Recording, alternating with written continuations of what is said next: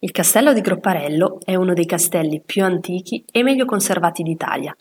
Questa fortezza si trova a Gropparello, a circa una trentina di chilometri da Piacenza, ed è immersa nel verde delle pianure piacentine. Ciò che lo rende suggestivo è prima di tutto la sua posizione. Un castello arroccato sullo sperone di una roccia a picco sul canyon scavato dal torrente. Questa sua posizione l'ha reso inespugnabile nel tempo, creando un ostacolo naturale per i nemici. Non ti ricorda l'ambientazione di una di quelle favole in cui il malvagio cerca di sconvolgere la vita di una principessa che poi viene salvata dal principe azzurro?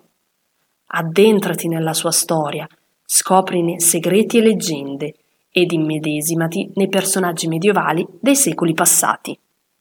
Tante sono le attività didattiche organizzate all'interno del castello di Gropparello.